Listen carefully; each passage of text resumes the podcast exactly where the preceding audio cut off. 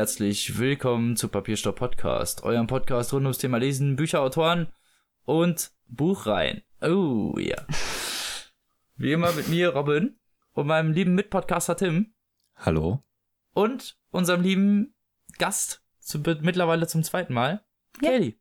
Hi. Na? Hallo. Wir haben uns an diesem Tage zusammengefunden, um über Southern Reach zu sprechen. Was wir eigentlich ja. schon letzte Woche machen wollten. Genau. Aber, Aber es kam zu dazu leichten. ist es nicht gekommen, aus Gründen. Aus Gründen. Hm? Aus Gründen ist eine gute. Fasst es ganz gut zusammen. Ja, genau. Du sagst es. So. Und genau. Wir haben uns mit der Southern Reach Trilogie zusammengesetzt. Ist vielleicht relativ bekannt dadurch, dass es einen Film dazu gibt. Auslöschung. Heißt der. Ist vielleicht Genau, den einen oder anderen bekannt. Netflix-Film, Mhm. genau. Mit Natalie Portman. Genau. Über den werden wir später noch ein bisschen sprechen, aber erstmal kommen wir zu den Büchern, die auch alle sehr kurz hintereinander veröffentlicht wurden. Also ich glaube, das erste wurde 2012 oder 2013 veröffentlicht. Nee, also auf Englisch wurden die alle äh, im gleichen Jahr rausgebracht. Ach so, sogar so, okay. 2014. Ja, Ah. ja, mit drei So war Monate das. Abstand, glaube ich, ungefähr. Ja. Also auf jeden Fall sehr schnell. Hm. Vorgeschrieben und dann alle nacheinander rausgeboxt. Vielleicht. Nee, ich, ich habe noch äh, ein Interview mit Jeff Vandermeer gesehen in Vorbereitung auf den Podcast. Also zwei genau gesagt, aber es gibt quasi eine Diskussionsrunde mit einem Biologen, den er da konsultiert hat und ein guter Freund von ihm, der auch viele seiner Bücher illustriert hat. Und ähm, da spricht er auch darüber, wie es entstanden ist, dass der es, also dass es überhaupt drei Bücher wurden und dass die so schnell hintereinander rausgekommen sind. Und zwar hat er halt das Angebot von dem Verlag bekommen, dass er drei Bücher rausbringen soll und die alle im selben Jahr. Also das war der Vorschlag von dem Verlag. Und er meinte halt, okay, wenn ihr meint, dass das eine gute Idee ist, das wirkte für ihn wie aus dem David Lynch-Film, aber in positiven. Äh. und ähm, ja, hat er dann quasi gemacht und Auslöschung kam ja zuerst raus und da waren die anderen Bücher auch noch nicht ganz fertig. Also so. er hat noch währenddessen schon rumgearbeitet und äh, meinte, es war ein bisschen komisch, als Auslöschung dann rauskam und äh, die anderen dann halt noch nicht fertig sind und er schon die Kritiken darüber liest und so, während er noch an den anderen arbeitet. Aber die dann ja auch quasi so bald rauskommen, dass es keine großen Änderungen mehr geben kann. War ein bisschen stressig, kann ich mir vorstellen. Ja. Ich wusste gar nicht, dass das eine Auftragsarbeit so mehr oder minder war. Ich dachte, das hätte sich jetzt einfach aus Lust und Laune von der Seele geschrieben. Ähm, ja, hat er denn auch. Ich, er meinte denn, ähm, Auslöschung hat er geschrieben, da hatte er gerade Bronchitis und war irgendwie in einem Stadium zwischen Wahnsinn und keine Ahnung was und hat es dann quasi so von selber runtergeschrieben. Er hat sich gesund geschrieben, könnte man sagen, ja. Genau, also war quasi glücklicher Zufall irgendwie. Ähm, er meinte es, er wusste auch nicht, wie viele Bücher das werden, als er die an, angefangen hat zu schreiben. Also es hätten auch fünf oder so werden können. Ach so. Aber es ist jetzt halt auf drei hinausgelaufen und äh, ja. Die Fieberwarn-Trilogie. Mm. Eine gute Bezeichnung. Ja gut, dann lass uns doch mal mit dem ersten anfangen. Und Ja. zwar Auslöschung. Und das stelle ich vor. Und zwar geht's in Auslöschung. Worum geht's in Auslöschung? Es fängt sehr kurios an, eigentlich könnte man sagen, für einen Roman. Es erzählt einem sehr wenig. Man ist in der Sicht einer Biologin, die nennt sich auch selber nur die Biologin, Mm.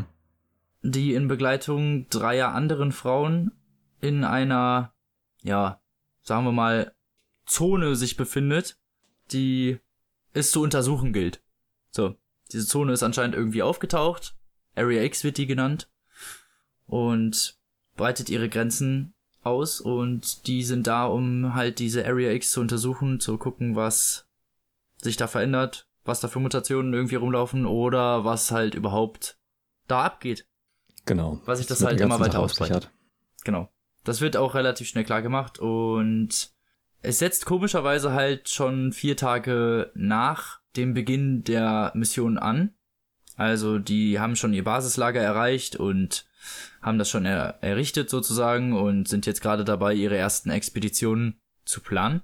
Diese Truppe besteht halt, wie gesagt, aus der Biologin, einer Psychologin, die sozusagen da auch als, sagen wir mal, Vorbund agiert, würde, könnte man durchaus sagen. Und auch, das wird auch zu Anfang klar gemacht, um überhaupt in diese Area reinzukommen, muss, müssen die Teilnehmer hypnotisiert werden. Um das zu überleben anscheinend oder Ja, um genau. irgendwie diesen Schrecken zu überleben. Und sogar die Psychologin selber soll hypno ist hypnotisiert dabei. Also das habe ich nicht ganz verstanden, wie das geht, aber keine Ahnung. Vielleicht hat die irgendwer draußen hypnotisiert, so dass sie dann weiß ich nicht. Irgendwie muss das Mhm. funktioniert haben. Zumindest wird darauf von Anfang an klar gemacht, dass die Psychologin halt da so die Chefin ist. Und Genau. dabei ist halt noch eine Anthropologin und eine Vermesserin. Also sehr unterschiedliche Berufe, könnte man sagen. Also, also wirklich sehr unterschiedliche Bereiche der Wissenschaft abdecken. Die nicht jetzt Ja, mal genau. unbedingt was, würde ich sagen, mit der Erforschung unbekannter Gebiete zu tun haben. Also eine Psychologin würde ich da nicht unbedingt mitnehmen oder eine Anthropologin würde ich auch nicht unbedingt mitnehmen. Weil ich meine, was Naja, soll die da ich mein- so eigentlich? Ja, gut, aber ich meine, es ist ja nun die zwölfte Expedition. Ja, okay, das sind weiß man dann auch, dass es die zwölfte Expedition ist, aber es ist halt trotzdem, ne, also ja, okay. Wie Ja, ist, gesagt, es für trotzdem nicht Berufe, die ich so so. per se da einordnen würde in die Kategorie. Ja, gut. Nee, das, das auf jeden Fall. Aber ich glaube, die Psychologin ist da also schon sinnvoll eingesetzt, weil sie die Leute dann ja noch hypnotisiert oder beruhigt oder. Ja, okay, die Psychologin in diesem Fall macht Ja. natürlich Sinn, weil, Eher fürs Ja. eigene Team als jetzt. Ja. Genau, genau. Weil ich meine, die Biologin macht ja durchaus Sinn und ein, an sich sollte noch eine Linguiste dabei sein, eigentlich sollten es fünf Mhm. sein. Aber die wurde von Genau, vornherein irgendwie ausgegliedert. Man weiß nicht wieso, aber Hat den Schwanz eingezogen. Könnte man so sagen. So, und diese, ja, die vier sitzen da und äh, errichten ihr Basislager und der Biologin ist von Anfang an auch seltsam, weil sie halt keine Erinnerung an die letzten vier Tage und an diesen ganzen Trip hat, auch und so, und die Erinnerungen einfach an diesem, in diesem Zeitpunkt irgendwie einsetzen. Und ja, das erste, also der zentrale Ankerpunkt dieser Area X ist eigentlich der Leuchtturm.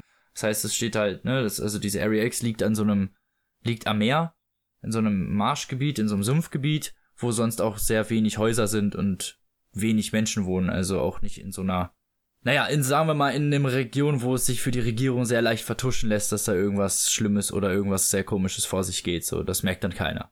Ja, Ja, weil es genau. nicht be dicht besiedelt, so, ne, und, ähm, diese Area X, das wird von Anfang an schon beschrieben, dass das halt sehr tropisch einfach ist, also es ist sehr, wie kann man das sagen, sehr Ja, halt artenreich, n- sehr, sehr ja, viel. genau, es ist halt nicht unbedingt kohärent. Große Diversität Also, an Tieren, ja. Pflanzen. genau. Genau.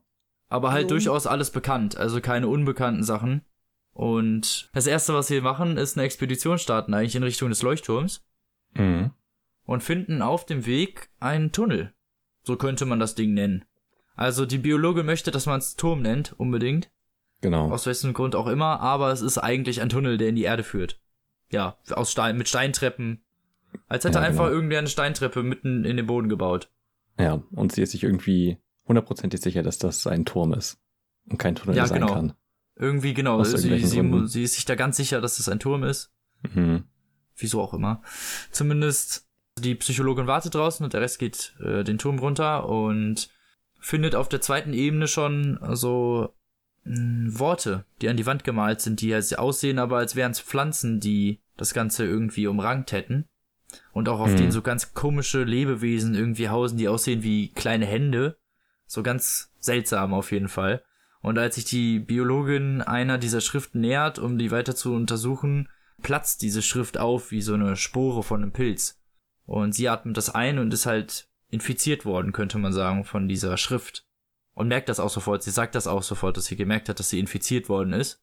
Und sagt aber auch nichts. Weil die auch alle Angst haben und die ja noch nicht wissen, was das ist, äh, gehen sie wieder an die o Oberfläche ähm, und besprechen sich. Also gehen zurück zum Basislager und besprechen sich im Kreis und was sie als nächstes tun sollen und wie der weitere Verlauf halt dieser Expedition stattfinden soll und was sie jetzt auch mit dieser neu gefundenen Information des Turms machen. Und ja, kommen dann zu dem Schluss, dass man den Turm doch weiter noch untersuchen sollte, also den Tunnel. Turm, Tunnel, Schrägstrich Tunnel, was auch immer. Naja. Und zu Ende des Gesprächs erwähnt die Psychologin eine bestimmte, eine bestimmte Phrase, woraufhin alle in Ohnmacht fallen, außer die Biologin, die halt anscheinend, seit sie die Sporen abbekommen hat, immun gegen jegliche Art von Hypnose ist. Und dann aber trotzdem so tut, als würde sie unter Hypnose stehen, um nicht Verdacht zu schöpfen. Mhm. Und in dieser Hypnosephase redet die Psychologin auf die Leute ein und beruhigt sie vor allem und dass alle zusammenbleiben sollen. Und dass explizit sie bei diesem Tunnel nur ein Tunnel aus, ja, mit, mit Meeresmuscheln versehen sollen. Also sie trichtert ihnen ein, was sie sehen sollen in diesem Tunnel. Genau, denn die, die Wände des Tunnels, äh, ja, sind irgendwie lebendige Materie, die atmet anscheinend. Also sieht die Biologin denn, nachdem sie das eingeatmet hat, ne? Ja, genau. Okay. Also, Entschuldigung. Z zumindest ähm, ist die Biologin auf jeden Fall jetzt immun halt dagegen und die Psychologin spielt anscheinend irgendein komisches Spiel. Also die weiß auf jeden Fall mehr als alle anderen anscheinend. Weil Mhm. die halt ja, sonst hätte sie diese Informationen ja nicht oder würde das nicht tun. Und am nächsten Tag wacht die Biologin auf und die Anthropologin ist verschwunden aus dem Basiscamp und die Psychologin wirkt sehr aufgebracht irgendwie. Und ja, also sie, es gibt ein ziemlich krasses Streitgespräch so, weil die alle jetzt nicht wissen, was sie machen sollen und man kann es ja sagen, die Psychologin wird schon ziemlich schnell unter Verdacht gestellt, irgendwie da halt Dreck am Stecken zu haben oder halt irgendwas zu verheimlichen, was sie auch tut. Und dann machen sie sich aber zu einer weiteren Expedition auf zum Tunnel, weil das Verschwinden der Anthropologin halt dann nicht die Expedition gefährden kann und es ja auch nichts bringt, dann den Viertagesmarsch wieder zurückzugehen, obwohl sie ja erst ein paar Tage da sind und eigentlich noch nichts gesehen haben. Also gehen sie zurück zum Tunnel, laufen den Tunnel, also die Psychologin bleibt wie immer draußen, die Vermesserin und die Biologin laufen da nach unten und finden im dritten oder vierten Stockwerk irgendwo tot die Anthropologin, die anscheinend von irgendwas aufgespießt wurde oder verbrannt, verätzt, irgendwie so wird das beschrieben, man weiß nicht ganz genau, was passiert ist. Und die Biologin, die ja jetzt auch nicht mehr unter dem Einfluss der Hypnose der Psychologin steht, hört auch die ganze Zeit so einen Herzschlag. Je weiter sie nach unten kommen, desto lauter wird der Herzschlag irgendwie und dieser Turm ist anscheinend irgendwas Lebendiges, wie Tim das halt vorhin schon gesagt hat. Mhm. Aber da war sie halt zu weit oben, um das zu hören und ne, so Stockwerke weiter unten, je weiter sie kommt, desto höher, krasser ist dieser Herzschlag. Naja, also die Vermesserin und die Biologin sind natürlich jetzt geschockt von der Geschichte, dass die Anthropologin tot ist und finden auch Hinweise darauf, dass die Psychologin die dahin gelockt hat. Ja, genau. Dann gehen sie zurück an die Oberfläche, um die Psychologin damit zu konfrontieren, die aber verschwunden ist. Die hat sich vom Acker gemacht, weil die ja wahrscheinlich auch wusste, was die im Tunnel finden. Ja. So. Und ja, die Vermesserin und die Biologin wissen halt auch nicht so wirklich, was sie machen sollen und gehen dann halt zurück zum Basislager. Und die Biologin entscheidet am nächsten Tag, dass sie eine weitere Expedition, aber diesmal zum Leuchtturm machen möchte. Und die Vermesserin hat aber keine Lust mehr. Also der ist das alles irgendwie zu bunt und die vertraut der Biologin auch irgendwie nicht. Also die, der weiß ich nicht, die sieht irgendwas in der oder die checkt irgendwie auch, dass die Biologin was verheimlicht, was sie ja auch macht, weil sie hat ja diese Sporen eingeatmet. Ende vom Lied ist, die Vermesserin bleibt im Basislager, die Biologin macht sich auf den Weg zum Leuchtturm, den sie auch eigentlich ohne Probleme erreicht, wo man jetzt denken würde, da stößt sie auf irgendwas Mhm. oder so.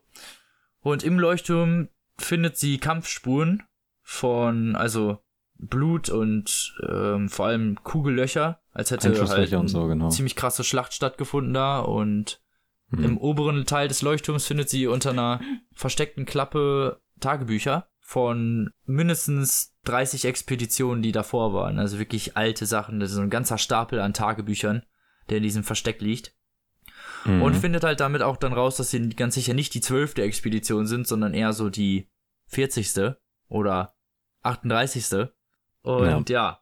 zumindest findet sie da auf jeden Fall eine Menge Tagebücher und ist natürlich auch, kann man sich vorstellen, geschockt halt davon, weil ja, immer mehr Sachen, also eigentlich fast alles, was sie aufdeckt, eigentlich darauf hindeutet, dass ihnen alles vorenthalten wurde. Und sie also mit komplett falschen Informationen einfach da reingeschickt wurden. Ja, zumindest ähm, begibt sie sich dann oben auf den Balkon dieses Leuchtturms und sieht da äh, unter dem Leuchtturm, hinter so einem Wall, die Psychologin schwer verletzt liegen. Genau, die schienen runtergesprungen zu sein oder so. Ja, genau. Die schienen anscheinend vom Turm gesprungen zu sein. Hm. und begibt sich dann halt zu der Psychologin, um die zu befragen. Und das erste, was die Psychologin schreit, als sie sie halt sieht, ist äh, Auslöschung. Und Mhm. das ist nicht nur der Titel des Buches, sondern, wie man auch noch erfährt, eine, ja, eine dieser kognitiven ähm, Phrasen, mit denen sie die Hypnose auslöst. Und dieser Hypnosebefehl lautet Selbstmord begehen. Also das heißt, sie hat jetzt versucht, mit ihrem Befehl die Biologin zum Selbstmord zu zwingen. Ja.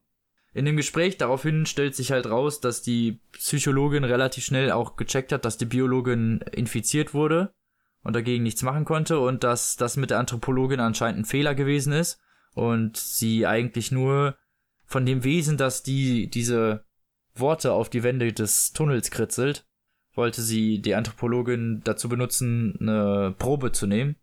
Aber die Anthropologin ist zu nah rangegangen und wurde halt gefressen. Oder beziehungsweise verletzt, wie auch immer. Mhm.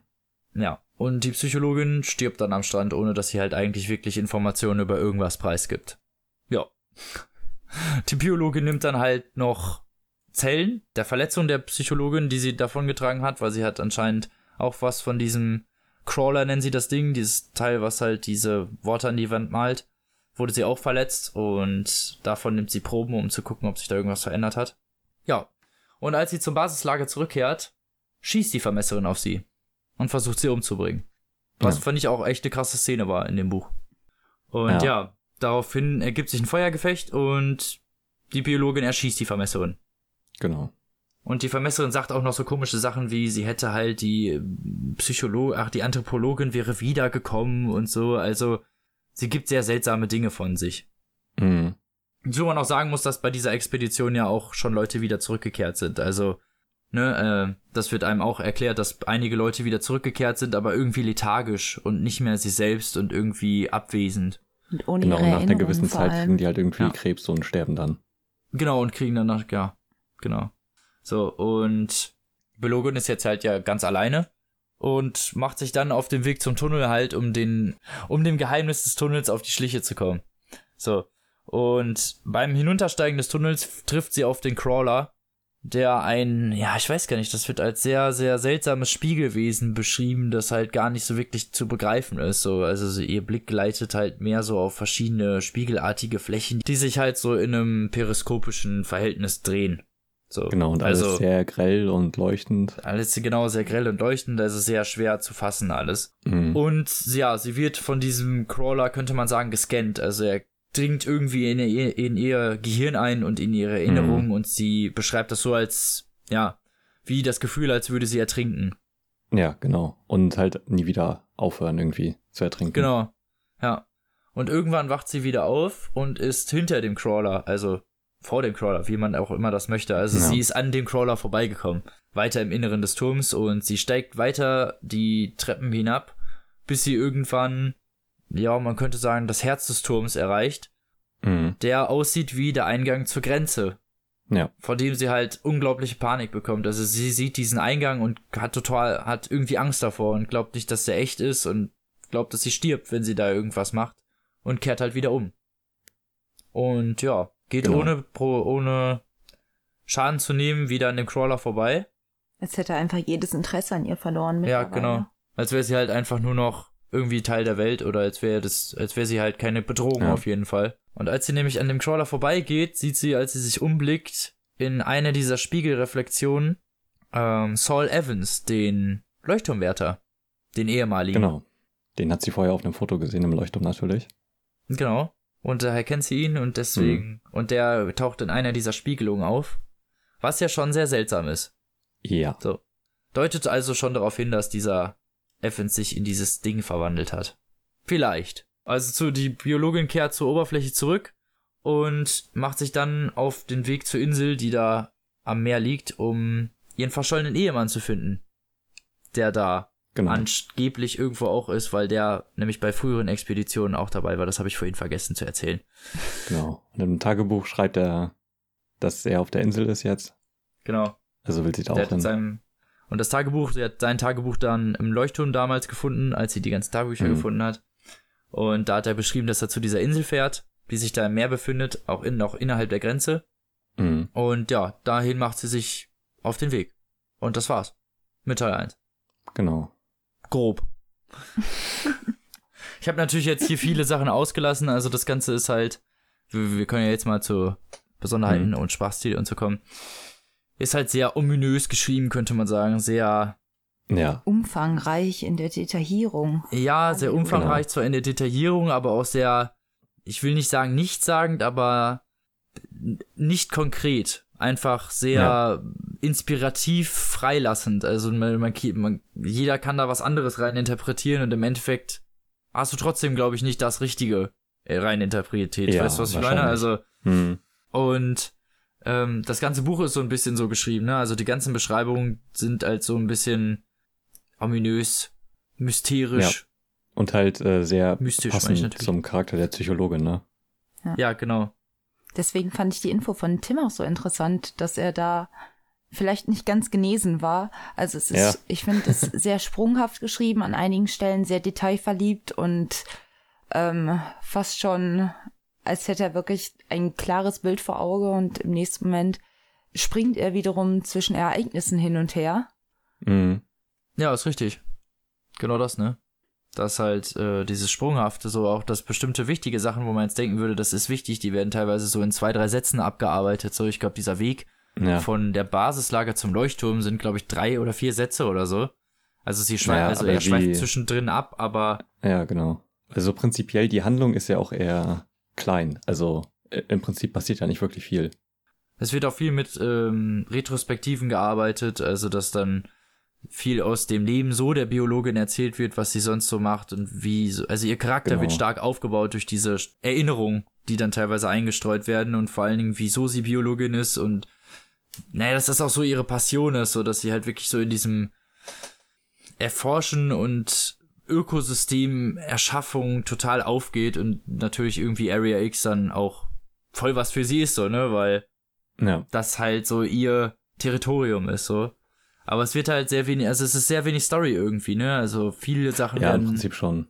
Ich fand, während der also Expedition kam sie so gar nicht menschlich rüber, sondern war eher zu sich selbst ja. distanziert sogar.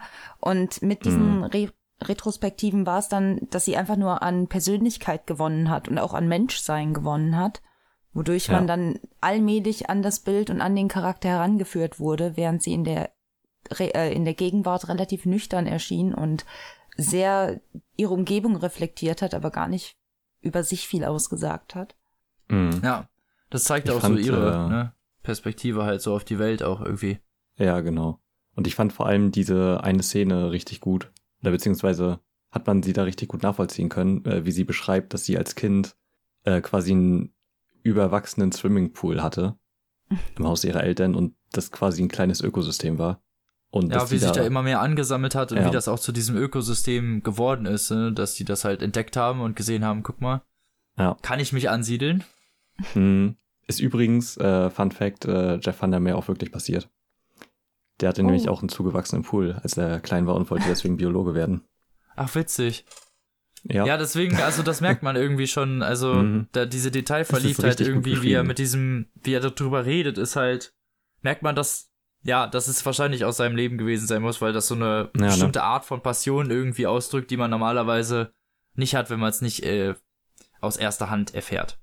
Ich kann es halt nachvollziehen, nur dass ich Molche in meine Bauchtasche gestopft habe, anstatt in einen Swimmingpool zu sitzen und mir Grünwachsbefall angeschaut habe. Wir leben ja auch in Deutschland, da würde sofort das Bauamt kommen und sagen, äh, ja, genau. das ist jetzt Gefahr für die Allgemeinheit. Das wird sofort dicht gemacht. So. Gut, dass Peter nichts von meiner Bauchtaschen-Molchsammlung wusste, oder? das könnte ein neuer Fitzek-Roman werden, die, die Bauchtaschen-Molchsammlerin. Das wäre mal ein ja. Titel, oder? So ein richtiger RTL-Filmtitel, so die, Bauch, oh die, Autsch. die, die Bauchtasche-Mulchsammlerin. Das tat weh. RTL. Wieso tat das weh? Muss das RTL sein? Ja, weiß ich nicht, die haben doch auch immer so die Luftbrücke, die Wanderhure. Danke. Hier werden Vergleiche so, gezogen. Die heißen so die Titel, so war das nicht gemeint. also wirklich. Ich würde hier so behauptet, ich würde hier irgendwen dissen, wenn ich überhaupt gar nicht disse, ja. Wenn ich das mache, dann sage ich Bam, okay? Ach so. Es ist erst ein Diss, wenn Das war also dein Ernst, ja? Das war also dein Ernst. Ja, dass RTL-Filme diese Sachen verfilmt haben, ja. Das war mein Ernst, das stimmt halt auch. Und das sind die einzigen beiden RTL-Filme. Oh nein, die Flut oder so. Das sind diese Filme, wo sich immer alle so äh, dramatisch in die Kamera umdrehen. wo man schon lachen muss, wenn man nur den Trailer sieht. Äh, ja, Entschuldigung. Ich bin ja. kurz abgeschweift. Entschuldigung. So. Ich habe diesen okay. Molch vor Augen, der diese, diese dramatische Kamerawendung macht. der Mo und Richtig mit dem gut. Molch. Entschuldigung. Sehr gut. Äh, wir haben ja jetzt viel zum Sprachstil äh, schon mal so geschrieben und auch so, dass er die Charaktere sehr gut ausarbeitet und dass er sich eher auf ja, die Teil Detailverliebtheit seiner Welt teilweise konzentriert, als mhm. auf den roten Faden seiner Geschichte. Genau. Das muss ich sagen, ist halt nicht unbedingt was, was dem Buch positiv zugutekommt. Andererseits halt auch den Charakter der Biologin wieder unterstrichen hat, was auch wieder eigentlich nicht negativ ist. So, ne? Also, ja. Das ist so neutral, würde ich sagen, weil es halt seine Vor- und Nachteile hat. Ja, dass es so Fall. erzählt wird. Aber es ist ja eine bewusste Entscheidung in dem Fall, äh, sich halt auf die Biologin und die Welt zu konzentrieren. Ja, klar. Weil das baut halt auch eigentlich ziemlich gut auf die nachfolgenden Romane auf. Weil du denn schon, also direkt im ersten Roman, du bist ja quasi nur in dieser Welt drin, ja. Und ähm, ich glaube, das ist ganz gut, um nachzuvollziehen, was da passiert. Beziehungsweise was da denn untersucht wird, außerhalb dieser Welt. Ja, ich weiß, was du meinst, ja. ja. Also, mhm. ist es halt sehr gewöhnungsbedürftig, würde ich sagen, oder sehr ungewöhnlich. Ja, das auf jeden Fall. Nicht, weil es halt, ja, ja es, man ist das so nicht gewohnt, dass der, dass der Sprachstil das auf diese Art und Weise irgendwie rüberbringt. So, also weiß ich nicht, das ist ein sehr ungewohnter Sprachstil, finde ich. Also ich habe ja schon mhm. mal ein Buch von Jeff Van der Mac gelesen. Genau. Born, ich weiß nicht, habe ich das mal vorgestellt? Ja, hast du. Da war das so ähnlich, aber ein bisschen ausgereift. Also da wurde doch ein bisschen mehr noch auf Story geachtet und es wurde vor allem mehr erklärt im Ende. Ja. Aber deswegen kann ich das schon so ein bisschen und es war mir nicht unbedingt fremd, aber ich glaube, jemand, der das erste Mal dieses Buch liest, der könnte durchaus, sagen wir mal, verwirrt sein in den ersten Momenten. Ja, das glaube ich auch. Vor allem, weil die Biologin halt eigentlich sehr undurchsichtig ist am Anfang. Ja, das vor allem auch, na klar. Also man merkt halt echt, also sie wirkt halt so überhaupt nicht menschlich, bis es dann zu ihrer Leidenschaft kommt, halt die Biologie und Ökosysteme und sowas. Und da fängt sie dann halt richtig an, drüber zu schwärmen und so. Und ähm, während sie dann mit anderen Menschen redet, ist das immer so, ja, wenn es jetzt sein muss, muss ich halt mit der reden. ja, aber nicht so viel am besten, ne? Mhm. Also maximal so, dass gerade noch klar geht.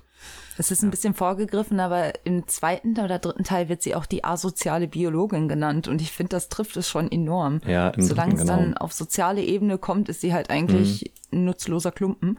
Und ja, und, aber genau deswegen aber sie, sollte sie ja auch mitkommen. Also, das mhm. wird dann ja später nochmal erklärt, aber. ja. Das war ja genau, einer der Gründe. Bevor wir zu viel mhm. vorwegnehmen, wie fandet ihr das, den ersten Teil denn? Ähm, ziemlich gut. Ich muss auch sagen, also der steht, man könnte den eigentlich auch für sich stehen lassen. Theoretisch, ja. Und äh, finde das eigentlich ziemlich gut, muss ich sagen. Also, und die Welt ist halt interessant und ich finde die Biologin auch ein interessanter, äh, ist ein interessanter Charakter. Und ich mag auch in den späteren Romanen, wie er es halt irgendwie schafft, so ganz natürlich so Diversität in den Charakteren aufzubauen, weil das ist jetzt halt ein Buch, wo nur Frauen vorkommen und es halt überhaupt nicht gekünstelt wirkt oder so. Also es hat ja auch noch einen Sinn innerhalb der Geschichte. Keine unnötigen Bitchfights oder so, wo man jetzt sagen würde, jo, okay, ja, da genau. hat ein Typ sich gedacht, okay, was passiert, wenn vier Frauen alleine im Basisjahr Zicken kriegen, ja. Schlammcatchen. Ja, genau. So, und das hat ja auch noch einen Sinn innerhalb der Geschichte, dass das äh, vier Frauen sind, aber auch bei den späteren Charakteren, dass er halt einfach so, weiß ich nicht, auf Sexualität und Diversität achtet, ähm, finde ich spannend irgendwie, weil es halt überhaupt nicht gekünstelt wirkt und ziemlich gut reinpasst in die Welt. Ja, ich mochte den Teil auch, also vor allem, weil er, ich kann es ja vielleicht mal vorwegnehmen, es zumindest mir storymäßig am meisten gegeben hat, so, mhm. man wusste nicht viel, was passiert, es waren echt krasse Höhepunkte dabei, das mit der Psychologin, ja. die da tot unten auf dem Wall liegt und das mit der Vermesserin, das waren einfach zwei, äh, richtig krass ikonische Momente, die man halt wirklich nicht vergisst so leicht einfach, finde ich. Also die waren auch, auch krass geschrieben, weil sie halt auch so nüchtern geschrieben waren, fand ich. Dadurch hatten sie halt irgendwie noch mal so ein, das hat noch mal so diese Härte unterstrichen, so diese leichten Gewaltton natürlich auch, weil er halt gar nicht so mhm. ultra viel beschrieben hat, aber du konntest es dir dann halt vorstellen, wenn sie da so zerschmettert unten auf dem Wall liegt, so. Und es ja, ist halt genau. einfach nicht so schön gewesen. Oder das mit dem Crawler. Also nicht nur dem Crawler an sich, sondern auch das mit der Schrift und so und es ist halt alles irgendwie so mystisch und man hat halt das Gefühl, das muss so sein, wie er die Welt beschreibt, so ungefähr. Und ähm, man hinterfragt das irgendwie gar nicht, dass es jetzt unlogisch ist oder keine Ahnung. Nee. Wie fandst du den denn? Ähm, ja, mir ging's relativ ähnlich wie dir. Für mich war das auch der erste, der stärkste Teil, ähm, der mir nach einigen Anlaufschwierigkeiten, da muss ich ja gestehen, die ersten 50, 60 Seiten hatte ich ein bisschen Skepsis und musste mich mhm. erst reintasten, ehe ich wirklich Fahrt aufgenommen habe und das Ding genüsslich lesen konnte und weiterlesen wollte. Danach fand ich, hat das Ding aber einige Stärken und ähm, war storytechnisch fesselnd und auch die Biologin wuchs einem irgendwie trotz der Distanz, die sie selbst zum Leser irgendwie wahren wollte, wenn sie nicht gerade von ihrer Vergangenheit erzählte. Man ist doch warm mit ihr geworden und fühlte dann irgendwann doch mit und was man ihm auch ganz hoch zurechnen muss, diese Verwirrung, die so gut wie jeder spürt, der in die Area X kommt oder mit ihr zu tun hat, die lässt er seine Leser auch wirklich spüren. Also man erfährt immer genauso viel, wie auch die jeweiligen Charaktere zu dem Zeitpunkt mhm. wissen. Und das fügt halt sich so ein, dass man genau wie die Charaktere selber immer mehr und mehr erfahren möchte und auch mit auf diese Reise wirklich geht und nicht irgendwas vorgekaut bekommt, dadurch, dass man einfach schon mehr weiß und einfach nur noch darauf hinarbeitet, dass sie dasselbe erfahren. Ja, sehr gut zusammengefasst. Ja. Wir dürfen dich nicht mehr so oft einladen, du machst das viel besser als wir, ey. Du bist ein Schleimer. Ich bin überhaupt kein Schleimer. Ich bin ein ehrlicher Mensch. Alle kennen mich so. Vor allem Tim. Zu ja, seinem das Leidwesen. Das ist das Erste, was ich zu dir sagen würde. Dass du ein ehrlicher Mensch bist. Ein Affront. Ein Affront. Jetzt fühle ich mich beleidigt. Ich habe Jahr und Tag dafür getan, als dreckiger Vagabund abgestempelt zu werden und jetzt so hier behandelt zu werden, ne, das finde ich unter aller Sau. Ehrliche Person, ey, ich glaube, es fängt an. So, paar Scherze am Rande. Und äh, ich muss noch mal sagen, ich, finde es richtig geil, wie die Psychologin den Buchtitel einfach geschrien hat. Ich finde, das sollte viel öfter passieren. Ja, finde ich auch. Auch in Filmen Das hat so. irgendwie voll irgendwie gut gepasst. Und man war direkt so, ah, ja. Buchtitel. ja. ja, das wäre echt geil. Diese Buchtitel-Idee finde ich gut. Also, mm. das, das macht ja auch, ist ja auch Film. immer lustig. Dass, ah, Buchtitel. Ja. Kann man so drauf zeigen. Yeah. Ja. Ich finde, es gibt wie zu wenig Bücher, die das machen. Ja, ja eben. Auch. Oder welcher Film würde dadurch bereichert werden, dass der Filmtitel ausgeschrien würde? Ja, eben. So muss das. Aber kann man ja nicht, ist ja nicht bei jedem. Egal. Zumindest ja. das war, das fand ich auch eine gute Szene. So. Aber, bevor wir uns jetzt hier verstricken, wir haben ja schon gesagt, das erste Buch ist eigentlich recht spannend, obwohl es nicht so viel erzählt und man echt nicht mhm. sehr viel davon mitbekommt, ne? Weiß es doch durchaus zu fesseln. Ja. Und dann kommen wir doch mal zum zweiten Buch. Ja, ich habe mir dann den zweiten Teil der Southern Ridge Trilogie vorgenommen. Das wäre dann äh, Autorität. Ja, wie Tim schon sagte, im selben Jahr rausgebracht noch. Auch mit knapp 120 Seiten mehr, noch ein bisschen umfassender als der erste. Mhm. Und Aber während, nicht, was Story angeht. oh, jetzt kommen die Seitenhiebe raus. was? Ähm, ja, und während der erste Teil uns noch in Area X reinführt und uns ja das Leben jenseits der Grenze nahelegt, ist der zweite Teil wiederum so gelagert, dass wir komplett uns außerhalb der Area X befinden. Wir nehmen also, man könnte sagen, die menschlich besiedelte Welt wahr und alles dreht sich so gesehen um Southern Reach, wie der Titel schon anmuten lässt, der Mittelpunkt des Ganzen auch. Ähm, die Institution bzw. die Einrichtung, die für die Erforschung der Area X zuständig ist. Dort ist ein neuer Direktor angestellt worden, nachdem der vorige Direktor auf wundersame Weise entschwunden ist, wobei sich das später noch aufklären wird. Und ja, äh, der neue Direktor ist ein Mann namens John Rodriguez, der eigentlich nur Control genannt werden möchte, basierend auf einem Spitznamen, den sein äh, Großvater ihn in früher Kindheit gegeben hatte. Control wird also neu in die Einrichtung gebracht. Ähm, das klingt jetzt so nach Klapse, aber ja. das ist. Passt ungefähr. Ich wollte gerade sagen, bisschen, sofern ja. liegt man damit nicht einmal unbedingt. Und sieht sich erstmal mit einem Haufen Mysterien und auch nicht ganz gutmeinenden Angestellten konfrontiert, die ihm einige Steine in den Weg legen. Gerade voran haben wir da Grace Stevenson, die stellvertretende Direktorin, die schon unter dem vorigen Direktor gearbeitet hatte. Wie sich schnell rausstellt, ist eben jeder besagte vorige Direktor die Psychologin, Schrägstrich eben die Direktorin. Oh, wie unerwartet. Twist! Ähm, die ja eben auf der zwölften Expedition Schütt gegangen ist und nie wiedergesehen worden war. Ja. Control ist Sohn einer Mutter, die ebenfalls schon für den wissenschaftlichen Sektor arbeitete, könnte man sagen. Diese Jackie Severance heißt sie, glaube ich, wenn ich mich richtig erinnere. Keine Ahnung. Oh. So ich weiß nur, den Story ist, dass die, die Mutter irgendwie da auch arbeitet, so. Genau. Sie jedenfalls ist der Organisation Central unterstellt. Ist auch nicht hm. so, als wäre das wichtig. Man merkt eine gewisse Feindseligkeit dem Buch gegenüber. Ja, echt. Was? Ich liebe es, wenn Sachen meine Zeit verschwenden.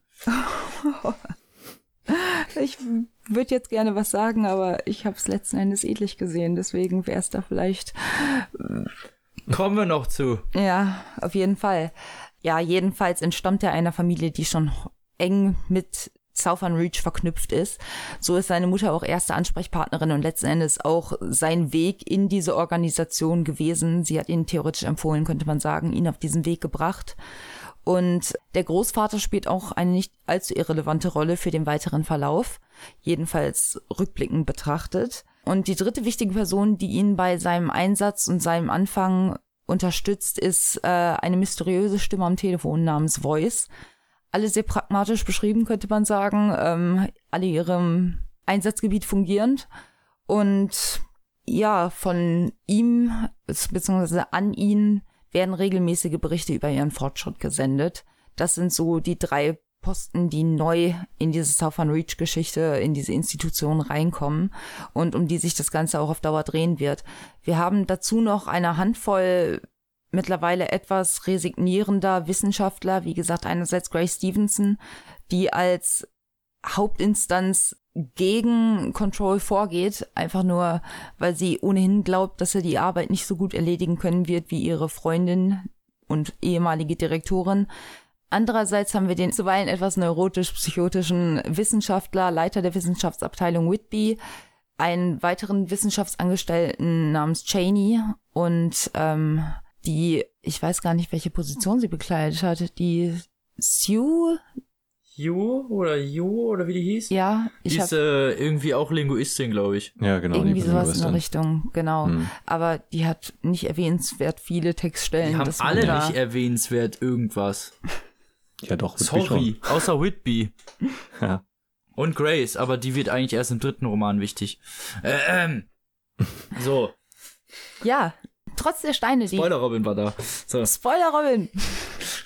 Also trotz der ich sag mal, des nicht so warmen Empfangs seitens der Mitarbeiter macht Control sich dann so langsam an die Arbeit und versucht Einsicht in Southern Reach und ihre Arbeit zu gewinnen, stößt auf Berichte, Interviews, Bilder, Videomaterial und nicht zuletzt auch die auf geheimnisvolle Weise wiedergekehrte Biologin, die an einem Grundstück leerstehend mit leerem Blick gefunden worden ist und einfach nur vor sich hin starrte, könnte man sagen. Man hat sie dann also eingepackt, mitgenommen, nach Southern Reach gebracht, um sie dort zu befragen, wie man es bei vielen Expeditionen und deren Rückkehrern schon zuvor gemacht hat. Und ausgerechnet für sie interessiert sich Control am meisten. Die Linguistin und die Vermesserin sind ebenfalls zurückgekehrt. Nur irgendwie irgendwas an der Biologin weckt das, ist das die Interesse. Wortzahl der Interviews. Du sagst es, stimmt. Sie hat sich verändert gezeigt. Und. Nee, die Biologin ist die einzige, die ungefähr die gleiche Wortzahl bei den Interviews gegeben hat, vorher wie nachher. Die gleiche? Die hat, die hat, die hat immer nur einsilbige Antworten gegeben, vorher mhm. genauso wie nachher und deswegen hat er, glaubt er, dass er ah. an sie ah. leichter reinkommt. Ist ja auch noch besonders, dass äh, sie nicht in ihrem Zuhause zurückgekehrt ist, sondern in Ja, einem, stimmt. Alle anderen waren zu ihren Familienangehörigen genau. zurückgekehrt, genau. während sie da zu diesem unbebauten Pool. rumstand. Hm. Grund, nee, das war so ein Grundstück, was bei ja, ihr zu Hause. Also sie hat irgendwann ist sie musste sie von diesem Pool wegziehen und hat bei sich zu Hause in ihrem neuen Haus auch sowas ähnliches wie dieses Genau, so in der Nachbarschaft war halt nochmal so ein Ort. Und da kehrt sie halt hin zurück. Aber ist ja. auch gar nicht, ist auch gar nicht so wichtig. Ja. also, die wird auf jeden Fall gefunden ja, ihr widmet er jetzt letztlich seine Aufmerksamkeit, während die Vermesserin und die Anthropologin zu Central geschickt werden, wo sie weiter befragt werden, aber halt nicht Controls eigene Aufmerksamkeit bedürfen. Auch sich vor allem auch seiner Zuständigkeit entziehen. Genau, das ist ja denn, damit bestraft ihn ja die Direktorin. Ja, genau. Ja, wenn die erstmal in Central sind, dann kommen die, die auch stellvertretende Direktorin. Die Stell, ja. Die stellvertretende Direktorin. Er ist ja die Direktor. Genau. Die Biologin ist also letztlich die, die ihm noch bleibt, um mehr herauszufinden über Area X, aber auch für das, was letztlich in Southern Reach selber läuft. Er nimmt sie also ins Kreuzverhör, könnte man sagen, aber er fährt nach wie vor einfach absolut nichts Brauchbares aus ihr, wie es ja auch schon zuvor bei den anderen Expeditionsteilnehmern war, die zurückgekehrt sind. Nicht zuletzt muss er dann wohl auch wieder aufgeben und schickt sie zurück und spürt aber dennoch eine gewisse Verbindung durch die, auch die zunehmenden Gespräche und immer unkonventionelleren Verhörmethoden, die er ausprobiert, um an sie ranzukommen.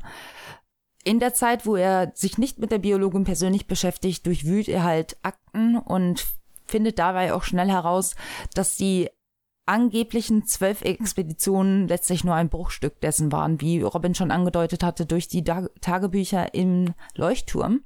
Grob gezählt kam er, soweit ich mich erinnere, auf 37 weit insgesamt die durchgeführt wurden, jede mit minimaler Parameteranfassung. Also mal sind, wie schon gesagt wurde, nur Männer in, auf Expedition geschickt worden, mal nur Frauen, man hat Altersunterschiede angepasst etc. Einfach genau. nur, um zu schauen, wie diese Änderungen Auswirkungen auf Area X, die gesamte Expedition nehmen. Man hat verschiedene Berufe reingeführt, einfach nur, weil man so planlos einfach hatte probieren müssen und sie sich auf irgendeine Weise Reaktion von Area X erhofft hatten oder ein anderes Ergebnis, waren aber bisher theoretisch auf Granit gebissen und haben einfach nichts Nennenswertes rauskriegen können. So ist es. Nach diesen Interviews und den ersten Akteneinsichten entdeckt er irgendwann, als er das ehemalige Büro der ehemaligen Direktorin durchsucht, sein neues entsprechend. Er entdeckt also in dem Büro der Direktorin in einer Schublade verschlossen eine Pflanze und eine verrottende Maus, könnte man sagen. Von der Maus nicht mehr viel übrig, als diente sie der Pflanze als Nährstoff und das Mysterium verstrickt sich theoretisch weiter, weil es werden immer mehr Informationen an ihn herangeliefert, aus denen er aber absolut keine Erkenntnis ziehen kann. Auch so Sachen wie, dass er derweil er ahnt, dass Voice, der ihn mit regelmäßigen Telefonanrufen nahezu terrorisiert, in denen er Ergebnisse fordert, die er aber bisher einfach nicht liefern kann, er langsam darauf kommt, dass er von diesem auch hypnotisiert und manipuliert wird und das Ganze auch noch von seiner Mutter gestützt wird, die ihm einfach sagt, vertrau ihm, tu, was er dir sagt, halte dich an den, an die Regeln, die wir vorher eingesetzt haben, beziehungsweise die wir vorher angelegt haben. Und er sieht sich einfach nur ein bisschen die Ironie der Geschichte, wie er immer mehr die Kontrolle verliert. Mhm. Ein, Kontro äh, ein kontrollloser Control ist halt schon ein ziemlicher roter Faden, der sich auch durch die Geschichte zieht, weil je länger er sich da ja. reinarbeitet, desto weniger scheint er zu wissen, was los ist. Und ähnlich geht es da auch dem Leser einfach nur. Es verstricken sich immer mehr Dinge, es kommen immer mehr ja, Feinheiten ans Licht, die wir gar nicht unbedingt ja auch alle ausarbeiten müssen. Also ich meine, er findet ja zum Beispiel noch diesen Raum, wo die ganzen, wo die Direktorin diese ganzen Schriftzeichen aus genau. dem Tunnel hingeschrieben hat so ein versteckter Raum, den er da findet. Dann Aber es ist halt, es wird nie erklärt, wieso das da ist. Es, es ist da nur. Genau. Und er dann, findet nie raus, was da mit, was das auf sich hat oder ne? Ja, genau. Ja, es wird im dritten erklärt, ne? Aber ähm, er selber findet das halt nie raus. Ja, genau. Genau, aber genau wie auch seine Mitarbeiter sich theoretisch verändern. Ein zunehmend mhm. neurotischer und paranoider werdender Whitby, der weder dem Rest der Belegschaft traut und man weiß nicht so recht warum, noch seiner Umwelt zu vertrauen scheint. Er wird also immer zurückgezogener. Irgendwann hat man ihn einfach nur in einem Regal hockend äh, in diesem Raum gefunden mit seltsamen Zeichnungen an der Wand, wo er die jeweiligen Passfotos seiner Mitarbeiter ja. an die Wand geklatscht hat und seltsame Monstrositäten als Körper dazu gezeichnet hat, wo man einfach nur denkt, okay, irgendwas hat sich jetzt in sein Hirn gepflanzt, irgendwas stimmt mhm. mit ihm einfach auch nicht mehr. Und so scheint das Ganze langsam die Frage zu entwickeln, reicht allein der Kontakt zu Southern Reach und die Nähe der Grenze, dass man einfach schon langsam den Verstand verliert. Control weiß einfach nicht mehr so recht, was kann er glauben, wem kann er vertrauen, welche Informationen braucht er, um dem Rätsel um Area X auf die Spur zu kommen. Ja. Und ähm, das Ganze löst sich dann letztlich auch in Wohlgefallen auf, muss man einfach sagen. Ja als dann aus dem Nichts kommt. heraus, genau, der Super-GAU, Tschernobyl, Dresden 45 und Hiroshima auf einmal, ja. ähm, als die Grenze sich plötzlich wieder aus dem Nichts heraus zu verschieben beginnt. Mit einmal sieht man die Direktorin, die ja nie zurückgekehrt ist, auf die äh, aus der Grenze heraustreten, umschwadert von grünem Nebel. Die Biologin, muss man dazu sagen, mittlerweile von Central verschleppt auch, weil nicht gefü sich gefügt hat, muss man dazu sagen, weil Control ihn einfach zu neugierig wurde, zu sehr seinen eigenen Willen durchgedrückt hat, obwohl die Hypnose und die Manipulation eben genau dem entgegenwirken sollten. Und die Direktor, äh, die Biologin zwar in Sicherheit wissend, ist aber das ganze restliche Southern Reach theoretisch bedroht von dieser Wand, die sich immer weiter auf die Leute zuschiebt. Ja, Control macht das Einzige, was theoretisch schlau ist, nimmt die Beine in die Hand, kann auch dabei zuschauen, wie die stellvertretende Direktorin ihre Freundin und ehemalige Direktorin mehr oder minder an der Grenze empfängt, ahnt aber, dass es äh, klüger wäre, nicht so weg von dort zu kommen und packt seine Sachen, fährt heim, trifft sich noch ein letztes Mal mit seiner Mutter, um dann wiederum der Biologin nachzujagen, die auch aus Central mittlerweile geflohen ist. Die junge Dame ist also gut auf Zack, hat sich verzogen und aus den bisherigen Gesprächen ahnt, meint er auch zu ahnen, wo sie hingewesen sein könnte. Das weiß ja sogar ich. Das weißt ja sogar du. Ja, bestimmt auf diesem Grundstück, wo dieses Ökosystem Nein. ist. Map. Oh. Map. Voll daneben.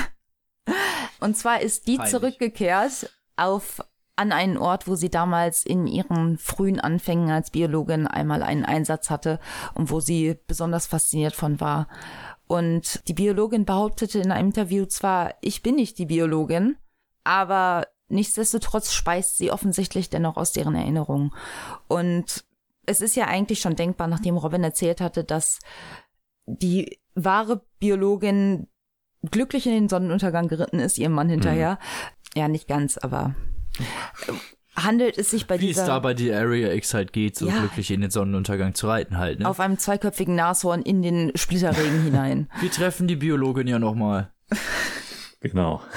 da können wir ja sehen, wie toll der Sonnenuntergang gewesen ist. Jedenfalls, seine Mutter deutet in dem letzten Gespräch auch eine schöne Gefühlsduselei, wie man sie sich nur vorstellen könnte, deckt ein paar Mysterien auf, um beispielsweise diese mysteriöse Stimme Voice, die letztlich niemand anderes war als der einzig Überlebende der ersten Expedition, der sich seitdem bei Central mächtig hochgearbeitet hat, um mhm. dort die Kontrolle über das wieder zu gewinnen, was er einst gefühlt verloren hat mit seiner Rückkehr über Area X, wo er sein Leben offensichtlich verwirkt hat, weil das alles ihn so traumatisiert hat. Nun versucht er halt die Kontrolle über das, was ihm noch möglich ist, wieder zu erlangen, hat sich mit der Mutter von John Rodriguez alias Control verbündet und beide gemeinsam sahen den Sohn dann halt als optimale Manipulationsmöglichkeit und Einsicht in Southern Reach. Marionette. Oh, sehr passendes Wort. Letztendlich mussten die sich dann halt eingestehen, dass ihr Versuch, noch eine letzte Erkenntnis zu gewinnen, leider gescheitert ist. Control denkt sich, ja, wenn die Welt schon untergeht, dann mache ich mich wenigstens aus dem Staub und zieht, wie gesagt, der Biologin hinterher, die er dann auch an dieser Nostalgie erweckten Stelle wiederfindet, ihrer Vergangenheit, beziehungsweise der Vergangenheit der wahren Biologin. Und beobachtet sie erst eine Weile, bis er sich dann wirklich auch an sie rantraut, weil sie war halt die ganze Zeit, während er relativ fanat in sie war, nicht ganz so angetan von ihm. Und als er sie dann schlussendlich findet, gesteht sie dann auch recht schnell, dass sie offensichtlich ein weiteres Portal rüber in Area X gefunden hat, das sie nicht unbedingt mhm. zu verschlucken droht, außer sie rennen jetzt durch. Und äh, dass sie auch unbedingt dorthin zurückkehren möchte, weil sie offensichtlich das Gefühl hat, etwas sei noch nicht fertig mit ihr. Dieses etwas in ihr, was ihr so ein vertrautes Gefühl der Erinnerungen gibt, aber andererseits einfach nicht sie zu sein scheint. Area X ruft sie also theoretisch gefühlt zurück und Control sieht sich sieht seine eigene einzige Möglichkeit in dieser chaotischen Welt dessen, was er gerade verlassen hat, ihr zu folgen und beide gemeinsam springen zum Ende des Buches in diesen Pool, in dem sich dieser Splitter der Area X offenbart und entschwinden aus unserer Welt. So, ja, das ist so zu Teil 2, ne? Ja, also so, soweit man es zusammenfassen kann. Es ist halt ein unglaublich vielschichtiges Mhm. verworrenes Werk, genau wie der erste. Ich habe das Gefühl, der zweite toppt das Ganze noch einmal. Alleine schon diese, diese Paradoxität zwischen dem vorigen, dieser unberührten Wildnis aus dem ersten und dann diesem Büroalltag und dieser ja. Bürokratie und diesen Arbeitsplatzkonflikten, die dann im zweiten äh, Teil Einzug halten, die einfach wirklich ein komplettes Gegenteil von, zum ersten bilden. Ja, ich fand den Kontrast auch sehr interessant. Ähm, Jeff Vandermeer hat auch wieder in dem Interview hier mal daraus zu zitieren. Er hat dazu gesagt, dass sein Plan eigentlich mit äh, dem zweiten Teil war, ein Spio also einen langsam gepasten Spionageroman zu schreiben, nur halt mit Bürokratie im Vordergrund. Ich habe dich gerade so gern dafür, dass du diese ganzen Hintergrundinfos hast. Das ist. ja. Ja, so liest es sich eigentlich auch, aber es ist halt nicht zu dem mutiert, glaube ich, zu dem, was er sich wahrscheinlich dazu gedacht hat, ne? Also das ist kein Spionageroman, sorry.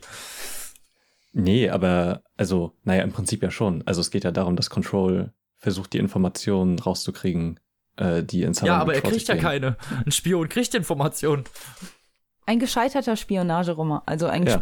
gescheiterter Spion in einem Roman. Ja, genau. so. ja, aber Spionageromane sind spannend. Und nicht das. Ich fand, ähm, okay, ja, gut, also spannend. Ja, komm. Also da gibt's so drei Punkte, wo du denkst, oh, okay, ist das was, ne? Wird das weitergesponnen? Mhm. Und das wird dann einmal so kurz erzählt und dann, ja, hm, Ich tat ist mich halt auch so. so schwer damit. Also es ist, ja. ich glaube, man gewinnt viel der Wertschätzung des zweiten Teils auch nachdem man den dritten gelesen hat und man so einige ja, Bilder zusammengefügt hat und es ist halt viel, wo man stückchenweise, häppchenweise Inhalte geliefert kriegt und dann Schwierigkeiten für sich hat zu sortieren. Brauche ich die jetzt in meinem weiter mhm. im weiteren Verlauf des Lesens oder sind es theoretisch einfach nur Häppchen, die man einfach nur für die Atmosphäre geliefert bekommt? Alles erscheint, als hätte es eine gewisse Wichtigkeit. Ja. Und das macht enorm also schwierig zu differenzieren. Ja Brauche ich das noch oder brauch oder kann das weg? So. Ja. Kann das weg? ich finde, das Buch hat halt ziemlich interessante Motive. Zum Beispiel, dass Control ja so die Moral der Wissenschaftler hinterfragen muss und äh, wie halt ihre Vorgehensweise ist und dass da dieses Konzept von Area X ja nochmal so beschrieben wird, dass das ein menschlicher Verstand vielleicht gar nicht schaffen kann. Und zwar gab es da halt ein ziemlich interessantes Zitat in dem Buch. Äh, ein Kreis sieht ein Viereck und denkt, das ist aber ein schlecht gezeichneter Kreis. Das fand ja, ich auch. Also das Buch hatte für mich nicht viele Höhen, da muss ich leider ganz ja. ehrlich mich für aussprechen. Ja. Ich hatte es halt auf dem Handy gelesen und ich habe mir so viele Screenshots von einzelnen Passagen gemacht, die mich wirklich angesprochen haben. Aber für mich war das Gesamtwerk einfach nicht packend. Das ist, ja, das es stimmt. zog sich gefühlt in die Länge für mich und ja. ich hatte enorme Schwierigkeiten teilweise zu folgen. So war es dann jetzt auch bei der Wiedergabe. Es waren ein Haufen von Elemente, die man einfach mal auch unter den Tisch fallen lassen könnte, die ja, Raum eingenommen haben im Büchern. Buch, aber halt nicht so viel zur Endstory beigetragen mhm. haben, als dass man sie unbedingt erwähnen müsste. Es war also mit vielen Längen versehen, die auch einfach die zwar viele lose Fäden, die irgendwie so ja, genau. losgetreten wurden und so aufgesponnen wurden, die aber nie zu Ende geführt genau. werden oder die sich als ja trivial herausstellen im Endeffekt, so die überhaupt nichts dazu beitragen, außer halt vielleicht den Leser bei der Stange zu halten. Und es gibt auch sehr viele Sachen, die halt einfach überhaupt nicht storyrelevant sind.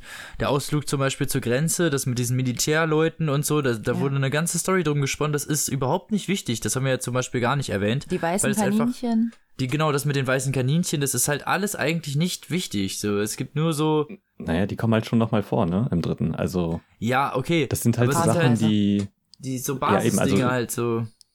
Ja, ist, also, der zweite gewinnt halt echt durch den dritten Band nochmal mehr an Relevanz. Das fand ich auch. Ähm, also der zweite hat durch den dritten nochmal mehr an Erklärung gewonnen, ja. aber auch an Substanz einfach. Ja, genau. Am Anfang schein, schien es einfach so, als hätte man viel vorgezeigt kriegt und wenig Antworten. Das ist ja, ja eigentlich auch ein großes Plus der ganzen Reihe, dass man es ist halt schon ein Spannungselement, wenn man die ganze Zeit im Dunkeln tappt mhm. und sich ebenso verloren fühlt wie Control selber theoretisch.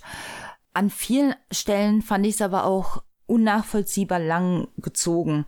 Er ja, hat beispielsweise Videos der ersten Expedition zur Verfügung gehabt.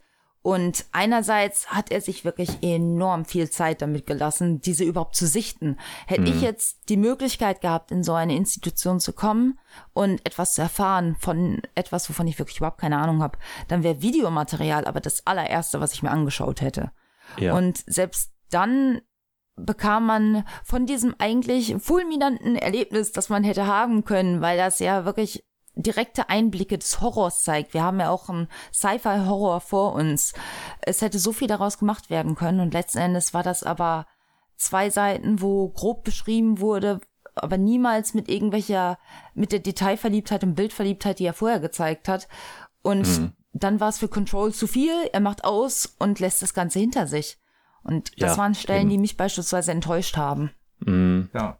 Ja, das stimmt schon. Ich fand, also Jeff Vandermeer hat auch gesagt, er hat teilweise Dialoge, also wenn, während die so in dem Gang sind oder mit den Wissenschaftlern reden oder so, das sind Dialoge, die teilweise auch aus, ähm, aus Auslöschung übernommen wurden, um den Leser quasi so ein Gefühl von Déjà-vu zu geben, um ihn unangenehm zu machen, weil man nicht genau weiß, woher das jetzt kommt.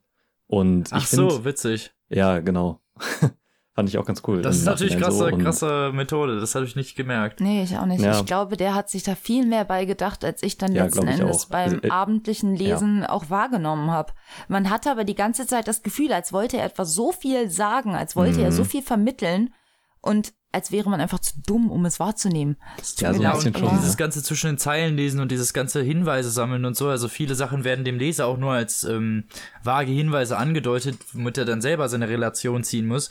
Da wird da kommt keiner und sagt dir ein Protagonist, jo, übrigens, das ist so und so, ja, sondern du musst genau. selber halt deine Schlüsse ziehen, sonst äh, kommst du halt wirklich gar nicht da voran. Also Interpretation ist halt wirklich ein essentieller Baustein dieses Buches und ja. überhaupt dieser Reihe. Und wie das Tim schon sagt, ist, äh, der, der zweite Teil gewinnt natürlich durch den dritten nochmal an Relevanz, aber auch nur dadurch, dass er ungefähr das kann man halt für sich nicht abschätzen. Anhand, also, also für sich alleinstehend hätte er ja. auch ungefähr gar keine Relevanz gehabt. Verstehst ja. du, was ich meine? Es, ja. es gibt kaum Storybits, es gibt, es wird sehr wenig erklärt, es wird sehr viel aufgesponnen, aber es wird nichts zu Ende gehäkelt, könnte Welch? man sagen. So, so. Wenn ich da gerade so drüber nachdenke, dann ist das für mich so ein perfekter Fußnotizenroman.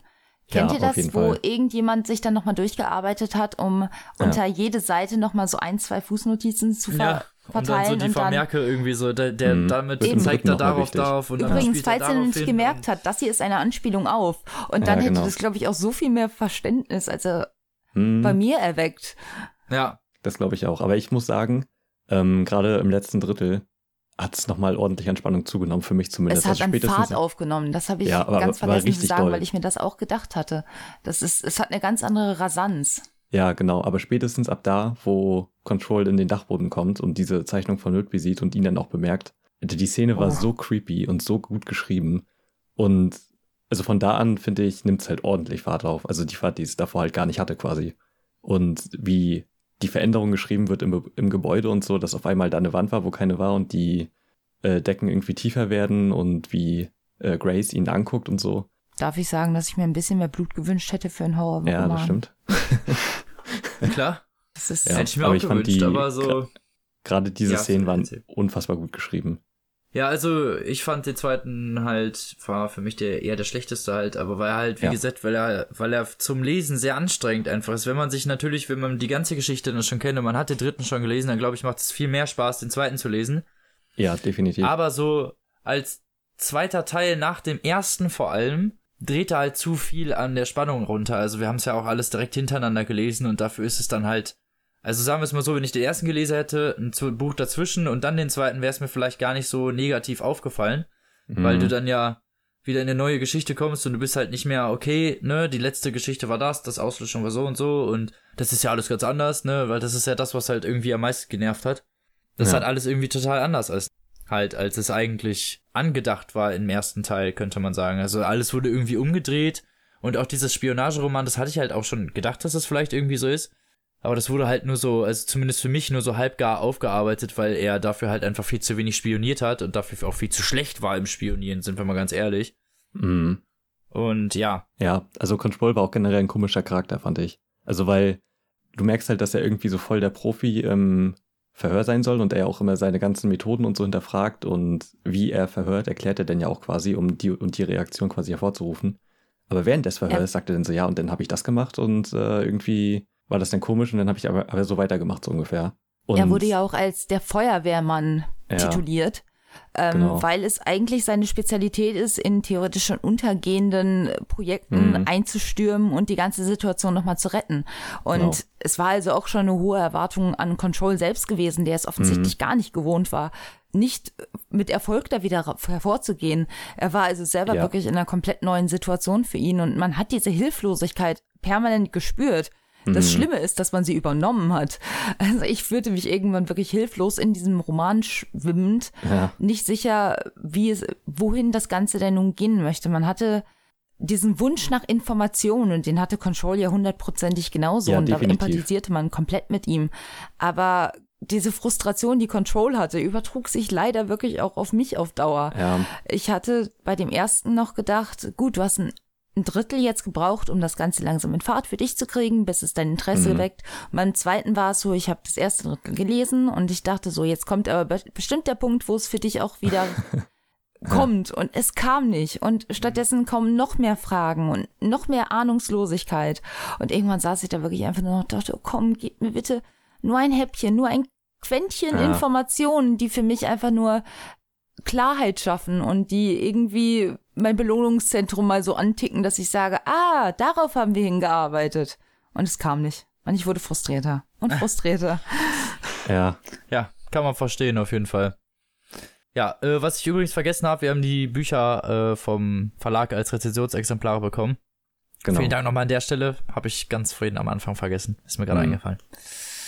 Ähm, ja, aber so viel zu Teil 2 eigentlich, ne? Also, Tim war begeisterter, glaube ich, als wir. Ja, das ist. Na, aber ich glaube, das also, gilt für die ganze Reihe. Ich fand, ja, also, ja, gut, das kann sein. Aber ich, also ich fand die Motive interessant und wie gesagt, das letzte Drittel wirklich gut. Aber der Rest hat sich auch schon für mich ganz schön gezogen. Ja. Aber gewinnt halt nochmal durch den dritten. Also ist schwer zu ja. beurteilen, für sich alleinstehend. Das stimmt. Ich glaube, es ist einfach nicht ein Jedermannsbuch, sondern legt seinen Fokus schon sehr ja. auf Menschen, die dieser, diesem Mysterium allgemein etwas abgewinnen können. Menschen, die mhm. Spannung dadurch empfinden, dass sie sich vor etwas Ungewissen und Unbekanntem stehen sehen. Und nicht welche, die einfach nur, ja, eher so eine Haut drauf Mentalität haben wie ich, die so einfach permanent angefüttert werden müssen, um dabei zu bleiben. Und so viel zum zweiten Teil. Genau. Mache ich einfach mal weiter mit dem dritten Teil, ja? Genau. Genau, kam ja auch im selben Jahr raus, im September 2014 und heißt Akzeptanz. Und die Geschichte ist etwas kompliziert, vor allem nachzuerzählen, aber bear with me. Ähm, ich versuche es so gut wie möglich zu machen, denn es sind vier verschiedene Perspektiven, aus denen die Geschichte erzählt wird und auf drei verschiedenen Zeitebenen. Und ja, das Buch springt quasi fröhlich hin und her zwischen den ganzen, aber ich mache das einfach mal chronologisch, denn ich glaube, so ist das am einfachsten zu erzählen. So chronologisch fängt das Buch an beim äh, Leuchtturmwärter. Der heißt Saul Evans und ähm, war früher Pastor und hat sich, hat dem Leben halt den Rücken zugedreht und glaubt nicht mehr an Gott und so und äh, ja, hat sich jetzt einfach zurückgezogen, lebt in den Leuchtturm und ist ziemlich zufrieden, so wie es gerade läuft. Und er ist befreundet mit einer neunjährigen Gloria, es ist äh, halt ein Mädchen, was da öfter vorbeikommt und irgendwie ihren Tag da verbringt mit ihm und ähm, stellt sich dann raus, dass sie halt die Psychologin ist und die Direktorin von Southern Reach, beziehungsweise das zukünftig mal werden sollte. Also eigentlich ein ganz wichtiger Punkt, ja, der das Ganze irgendwie nochmal in Frage stellt, warum, also wie sie überhaupt dazu gekommen ist, weil sie ja anscheinend viel mehr weiß, selbst als man im ersten Teil noch geglaubt hat. Genau. Und Saul Evans wird halt öfter besucht von Henry und Susan. Das sind Mitarbeiter der Seance und Science Brigade, die irgendwelche komischen Sachen untersuchen am Leuchtturm, von dem man auch nicht genau weiß, was es ist. Und die gehen ihm ziemlich auf die Nerven mit dem, was sie tun. Und eines Tages äh, findet Saul Evans eine komische Blume, die er irgendwie davon noch nicht gesehen hat am Leuchtturm, will sie anfassen und kriegt anscheinend einen Splitter oder so in den Finger, obwohl er einen Handschuh anhat. Und guckt nach und findet aber auch nichts. Und äh, von der Blume ging halt ein Leuchten aus, das danach auch weg war. Und er fühlt sich komisch und bekommt Albträume und ähm, hat die ganze Zeit irgendwie wieder so eine Predigt im Kopf. Das ist halt der Text, den, der später an der Wand steht beim Crawler. Ach so. Ja, genau. Äh, Gloria äh, fährt dann zu ihrem Vater äh, für ein paar Wochen anscheinend und ist dann halt weg. Und währenddessen bricht auf der Insel, die halt in Küstennähe ist, die ebenfalls einen Leuchtturm hat. Also das sind quasi Brüderleuchttürme oder so wird das beschrieben. Ähm, also sie sind quasi von der die gleichen Bauweise. Was irgendwo sehr dran erinnert. Ja. Und ähm, genau, auf der Insel bricht ein Feuer aus und da ist halt das Lager von der S&S Brigade. Und ähm, Saul Evans wird halt irgendwie immer komischer und äh, ihm geht's halt auch immer schlechter zunehmend. Und das wird halt so beschrieben, wie dass er Kopfschmerzen hat und die sich so anfühlen, als hätte er eine zweite Haut unter seiner Haut. Und so eine Sachen. Also es ist alles ganz komisch mit ihm. Und er geht in eine Bar und betrinkt sich dann nochmal und so. Und als er wieder zurückkommt, passiert ihm halt etwas, was anscheinend mehr oder weniger der Auslöser für Area X ist. Und zwar trifft ihn ein Licht, das ihn zu Boden zerrt und sich so anfühlt, als wenn irgendwie alle Sterne und die Sonne und der Mond auf ihn zusammenbrechen und er zerquetscht wird. Und dieses Licht baut ihn dann aber irgendwie wieder auf. Und ihm geht es dann irgendwie besser anscheinend. Und äh, er will weglaufen. Und er fühlt halt immer mehr das Licht und äh, es geht immer mehr in seine Gedanken ein und in seinen Kopf. Und ähm, irgendwann hört er dann auf zu laufen und akzeptiert halt sein Schicksal und stirbt. Und anscheinend denn der erste Klon von Area X sorgt dann quasi dafür, dass dieser Turm an der Stelle gebaut wird, wo er liegt und ähm, wird dann halt zu diesem Crawler. So, also es wird nicht genau beschrieben, wie der Turm existiert oder wie er gebaut wird oder so, aber so wird es dann anscheinend. Der Turm oder der Tunnel? Genau, der Tunnel. Wie man auch beides, ne? Also ja, ist ja genau. das gleiche. ja. Und ja, das war die Geschichte von Saul Evans. So weiter geht's mit der Psychologin.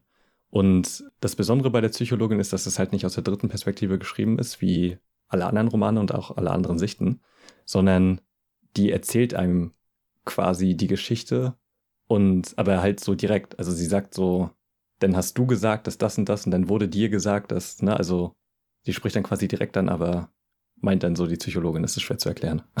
Das fand ich furchtbar gewöhnungsbedürftig, so als ja. als wäre der, eben. als wäre der, ja. als wäre man selber der Protagonist. Genau. Ja, genau. Und ähm, die Story im Prinzip fängt an bei ihr, also auch in dem Buch an sich, und setzt ein, wie sie die Biologin quasi sieht, als sie vom Leuchtturm gefallen ist. Und weshalb sie auch Auslöschung ruft und so, weil sie halt irgendwie keine klare Sicht hat und panische Angst hat. Und da, da erfährt man nochmal diese Szene aus ihrer Sicht quasi. Genau, den Rest geht's eigentlich um ihre Geschichte, wie sie bei Southern Reach angenommen wurde, wie sie zur Direktorin wurde, ähm, ihre ja, merkwürdige Beziehung mit Laurie, dem äh, Überlebenden der ersten Expedition, der ja auch Voice war für Control und so, der wohl anscheinend sehr viel Macht hat. Und genau, man sieht da quasi ihr Bewerbungsgespräch und wie sie angenommen wurde. Und ähm, eine weitere wichtige Stelle ist, dass sie mit Whitby zusammen Area X schon alleine besucht hat, und zwar vor der zwölften Expedition. Denn sie wollte halt ihr ganzes, ihre ganze Kindheit äh, nochmal sehen und äh, herausfinden, was daraus wurde. Deswegen hat sie auch überhaupt angefangen. Nicht zuletzt wollte sie auch wissen, was aus Saul Evans geworden ist, der ihr ja in ihrer Kindheit relativ nahe stand. Ja, genau. Und äh, ja, sie gehen dann rüber und sie merkt dann, dass Woodby sich komisch verhält und ihm die Reise gar nicht gut getan hat. Und ähm, als sie dann im Turm sind, also in dem Leuchtturm, findet die Direktorin halt einen Rucksack mit einem Telefon dass sie zuvor denn, also das zuvor ja bei äh, Autorität ähm, ne, gefunden wurde. Also so ein uraltes Telefon. Und sie kehrt zurück und äh, spricht dann mit Laurie und also weil die natürlich die Mission nicht äh, genehmigt worden ist und so. Und äh, wird dann aber trotzdem noch, also nicht gefeuert oder so, weil sie halt so wichtig ist. Und äh, sie beginnt dann halt die zwölfte Expedition zu planen und da erfährt man dann, wie sie die Biologin wahrgenommen hat und warum sie die Biologin für so wichtig gehalten hat, denn sie hatte ja nun mal eine Beziehung zu Area X, bevor sie überhaupt angekommen ist, in dem ihr Mann da drin gestorben ist, anscheinend. Und das war halt eine einmalige Chance und ähm, dadurch, dass sie halt so menschenfeindlich war und mehr auf die wissenschaftliche Seite geachtet hat, war sie eigentlich die einzig wichtige Person für die Direktorin selber. Und sie spricht dann vor der Mission nochmal zu Laurie und man erfährt, dass sie Krebs hat also wird es wahrscheinlich auch ihre letzte Expedition sein und deswegen hat sie auch nichts mehr zu verlieren. Und sie spricht ihn darauf an, also weil Laurie ja die ganze Zeit sein eigenes Spiel spielt im Prinzip und man nicht weiß, was da los ist und so. Und sie spricht ihn darauf an, dass es sein Telefon sei. Und äh, er gibt es dann zu und sagt auch, dass die S&S Brigade irgendwie was damit zu tun hat, aber man erfährt halt nie was. Auch nicht, was sie überhaupt untersucht haben äh, an der Stelle, bevor Area X da überhaupt war. Und die Geschichte endet quasi in dem, also kurz vor der zwölften Expedition, sie packt einen Brief ein, den sie Saul Evans geschrieben hat und hofft, dass sie ihn den geben kann. Und äh, der Brief steht auch, also ist quasi die letzte Seite des Buches, äh, in dem sie sich entschuldigt, dass sie weg ist und dass sie ihn immer im Gedächtnis haben wird als den Hüter des Lichts. So, das ist denn ihre Geschichte. Und dann geht's natürlich noch zu Control und Ghostbird, äh, die Kopie der Biologin. Und genau, die sind ja, haben Area X betreten und sind ein paar Wochen rumgewandert, wollten sich auf den Weg machen zu der Insel, weil Ghostbird halt der Meinung war, dass sie dahin sollten. Und äh, in dem Leuchtturm dieser Insel treffen sie auf Grace.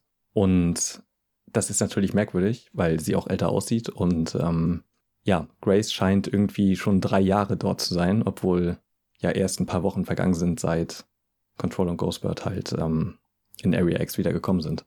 Und ja. äh, scheint, Zeit scheint dann auch anders zu vergehen mittlerweile. Und sie kommen dann auf die Biologin zu sprechen und sie hat ein äh, Testament hinterlassen, in dem, also ich glaube, das ist auch quasi der ganze erste Roman, so ungefähr mit einem Zusatz quasi, dass, äh, also weil sie sagt, so meine ersten Aufzeichnungen hatten irgendwie was Romanhaftes und sie beschreibt dann, was denn nach Auslöschung passi passiert ist, also dass sie auf der Insel angekommen ist und ihren Mann gesucht hat.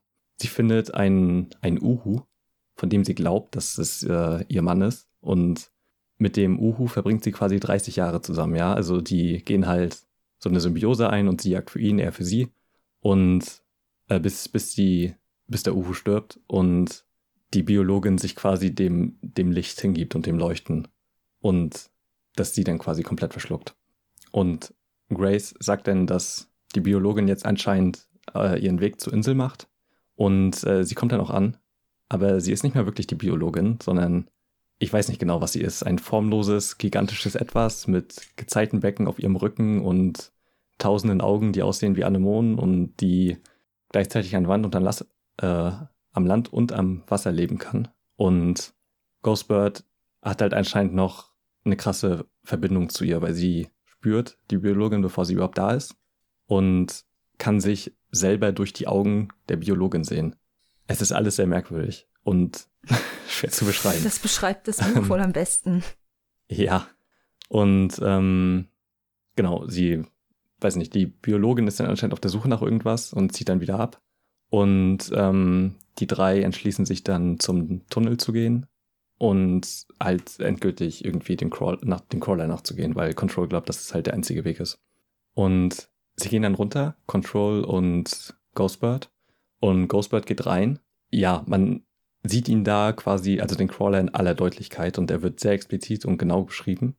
Äh, so alle seinen, seine Lichtringe und Kugeln, die da drin sind und Sachen, und die sie dann Sonnen. sieht, wenn sie die anfasst. Genau, und währenddessen geht Control quasi weiter die Treppe runter, wo die Biologin umgedreht ist.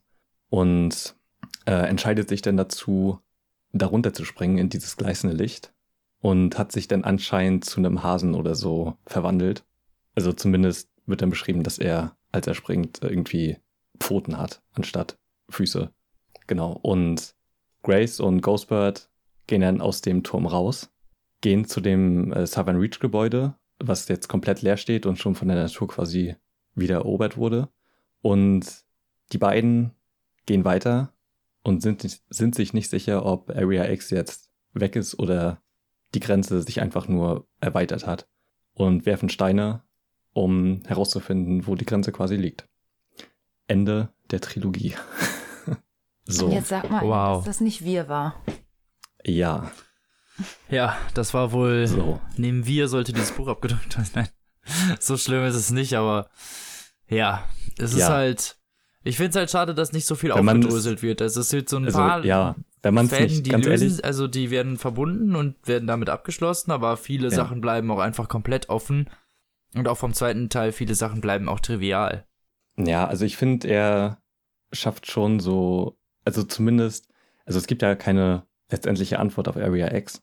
Und ich finde das auch logisch, weil auch da wieder in dem Interview meint er halt, ähm, also wurde er auch darauf angesprochen, dass es ja, also wie er sich entschieden hat, was ein Mysterium bleibt, was er verrät und äh, weil er da ja sehr vorsichtig mit war, in den Büchern offensichtlich und die wohl äh, ziemlich gut geplant hat. Und er meinte halt, er findet es richtig albern, wenn bei, also bei ganz vielen äh, Buchtrilogien findet irgendwie im letzten Buch der Protagonist dann irgendwie die Lösung für alles und alles endet gut, so ungefähr. Dem wollte er halt einfach entgegenwirken und hat darauf geachtet, dass die Character Arcs zu Ende erzählt werden. Und das wurden sie meiner Meinung nach auch eigentlich ziemlich gut. Aber mhm trotzdem noch ein gewisser Teil offen bleibt, nämlich was mit Area X jetzt let letztendlich ist. Ne? Für mich waren alle drei Bücher einfach nur die reinste Spurensuche. Wo muss ich Infos nehmen? Wo, wann finde ich die Antwort darauf? Ja. Es wird immer wieder was eingestreut, wo man dann denkt, ach so, deswegen war das so. Mhm.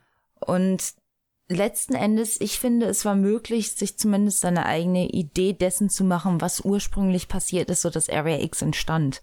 Und ja, das, das war schon mal was, was mir am Ende ein bisschen das Herz leicht gemacht hat, weil sonst säße ich da wirklich im Wehr frustriert gewesen. Ja. Aber so hatte man wenigstens die Möglichkeit, all die Fakten, die er über drei Bücher verteilt einem gegeben hat, für sich zumindest zu interpretieren.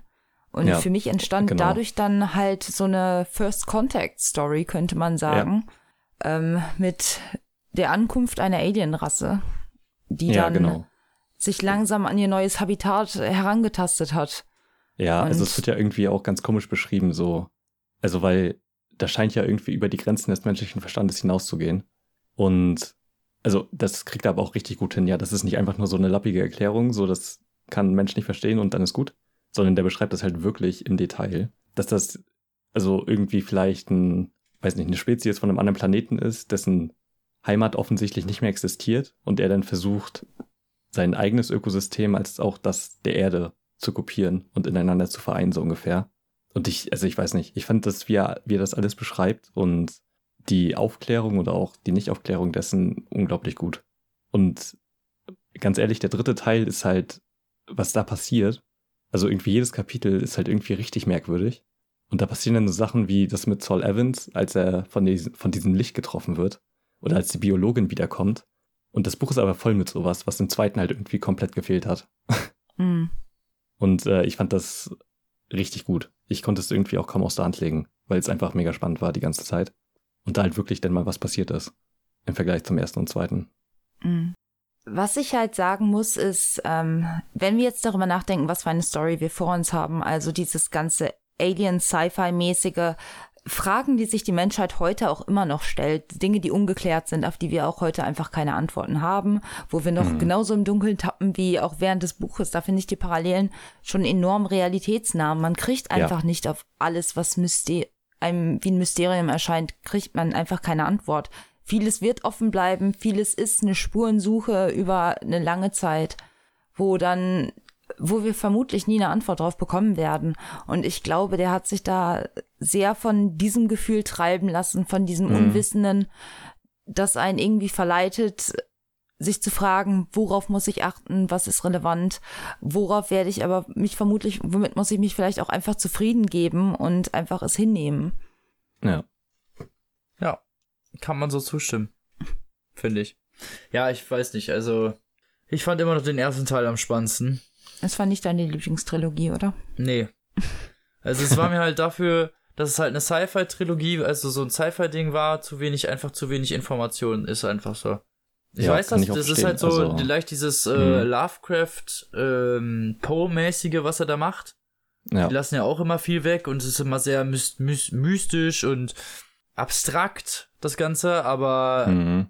Nur für mich persönlich hat das nicht in diese Sci-Fi-Geschichte reingepasst und hat mir persönlich an vielen Stellen den Spaß auf diese Geschichte verdorben.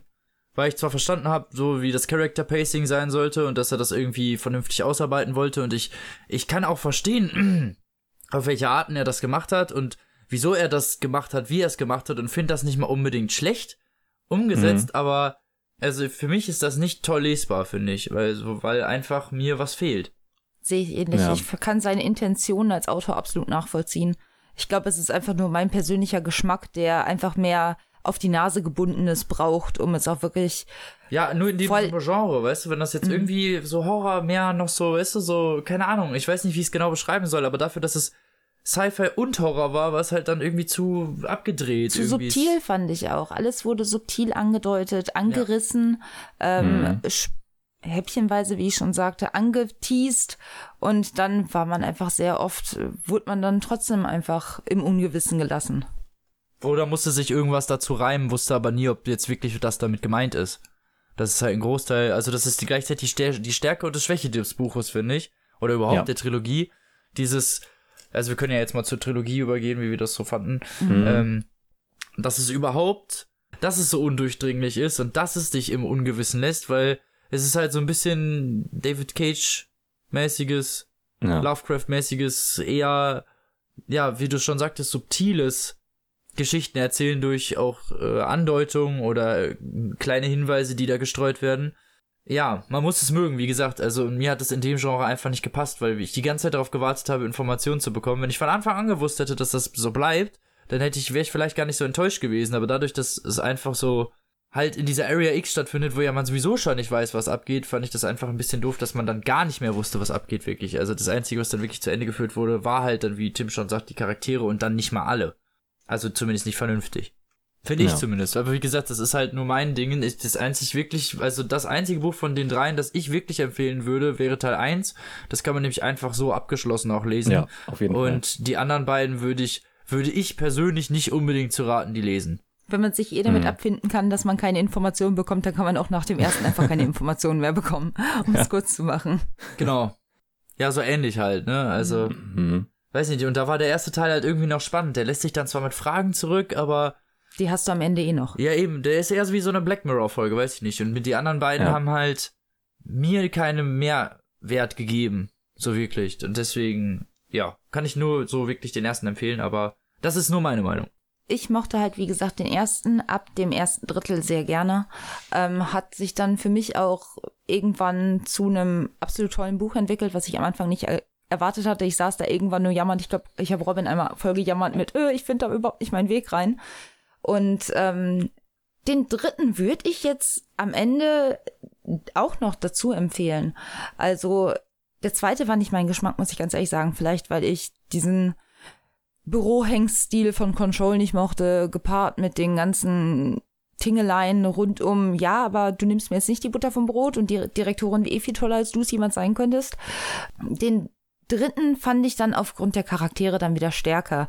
Gerade Soul Evans fand ich mhm. nett eingeführt. Ich mochte ich mochte ihn einfach als Menschen, muss man ganz einfach sagen. Ja. Er war ja auch homosexuell gewesen, wie er genau. sich Gott dann abgewandt hat, um einfach einem einfacheren Lebensstil in sich selbst, anstatt nach außen heraustragend, der war ja. mir ganz einfach auch sympathisch. Und das hat für mich viel gewonnen.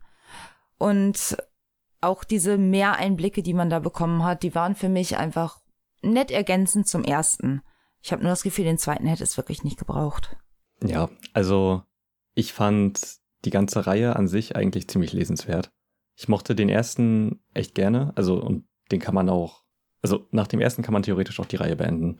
Ähm, ihr habt ja jetzt gehört, was wir quasi dazu gesagt haben und ja, ist, äh, also wenn man sich dazu entscheidet, die Reihe weiterzulesen, finde ich, ja, nimmt man den zweiten noch mit, weil er halt wichtig für den dritten ist. Ähm, aber ich finde. Ja, musste ja theoretisch, ne? Also. Ja, genau. Nee. Bist du sicher? Also ich glaube nicht, dass man den zweiten auslassen könnte. Nein, nicht auslassen. Nee, Im Sinne von, man ja, ja, hätte sehr viel der Handlung auch einfach noch in fünf mhm. Seiten, 50 Seiten vielleicht noch in den ersten reinpacken können und ja. dann einfach in den dritten übergehen. Also es waren relevante Informationen drin, die waren aber auf so viele Seiten einfach gestreut. Das hätte man eventuell auch kürzer fassen und dann noch in den ersten, in meinen Augen persönlich, noch hinzufügen können und dann mit dem dritten abschließen. Ja, aber ich finde unglaublich beeindruckend, wie unterschiedlich die Bücher halt sind. Also selbst wenn man den zweiten nicht so doll mag.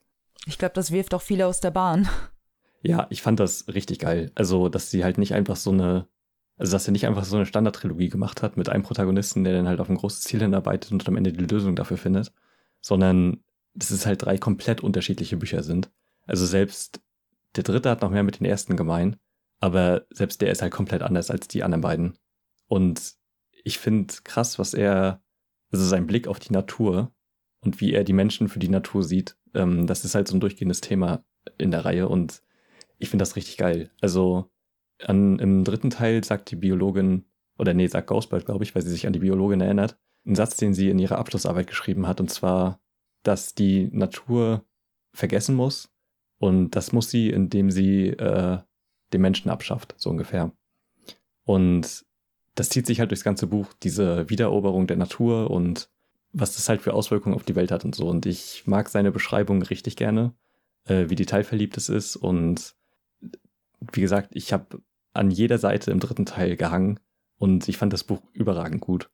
Diese ganzen strangen Aspekte und ich weiß nicht, dieses ganze Lovecraft-eske und Kafka-eske ähm, fand ich brillant umgesetzt und ich kann es äh, sehr empfehlen auf jeden Fall. okay. Ja, da haben wir jetzt ja einmal unsere Meinung alle abgegeben. Ja. Ja, Kaylee und ich waren jetzt halt nicht so beeindruckt. Tim ein bisschen mhm. mehr, aber es ja. liegt halt, das ist immer, ich finde, das ist bei dem Buch sehr perspektivisch abhängig, was ja, man denn gerne haben möchte und was nicht. Der dritte war halt voll mein Geschmack. und ja, also prinzipiell können wir sagen, sollte man mal einen Blick riskieren. Auf jeden mhm. Fall äh, alle einstimmig können wir ja Teil 1 äh, genau. empfehlen, auf jeden Fall schon mal. Und ja, lest da mal rein. Vielleicht ist das ja für euch was. Mhm. Und ja, falls ihr dann aber vielleicht von diesem abgedrehten, leicht äh, skurrilen, skurrilen, mystischen äh, Sprachtones abgeschreckt seid, würden wir nicht, also würde ich empfehlen, nicht unbedingt vielleicht die nächsten beiden auch noch zu lesen, weil das wird nur noch verworrener. Ja, definitiv. Aber nochmal danke KnauTV für die Rezensionsexemplare. War mhm. eigentlich ganz nett zu lesen. Also, ja, Teil 2 und 3 haben mir jetzt nicht so gut gefallen, aber das ist jetzt halt auch ja, es ist nicht so, halt, dass ne? ich sie jetzt hassen würde oder so, ne? Mhm. Oder jetzt richtig schlecht finde oder so. Es war halt einfach nur so, mehr, mehr so, weiß ich nicht. Es war was Ausgefallenes und anderes, sagen wir ja. ja, so. genau. Es war was Ausgefallenes anderes, was auf jeden Fall hängen bleibt, aber es wäre halt nicht was, was ich jetzt vielleicht unbedingt nochmal lesen muss, aber. Und ich glaube, mhm. wenn es wie bei Tim Meinung. den Geschmack trifft, dann hat man halt schon ein Juwel für sich. Ja, eben. Ja, auf jeden Fall. Mich freut das ja auch. Ich finde das ja auch gut, dass äh, Tim das gut gefallen hat. Mhm. Weil da, das ist ja sonst, wir haben ja sonst immer eher die gleiche Meinung. Das finde ich sowieso mal gut, ja, das dass stimmt. wir bei ein bisschen unterschiedlicher Meinung sind. Ja. Und, aber bei, ja, ist ja auch nicht so Ja, schlimm. aber ich, ich glaube, die Reihe hasst man oder liebt man halt entweder. Da gebe ich dir recht. Ja, wahrscheinlich. Vor allem, was ja. Teil 2 und 3 antrifft. Genau. Wer Teil 1 nicht mag, ist komisch. So.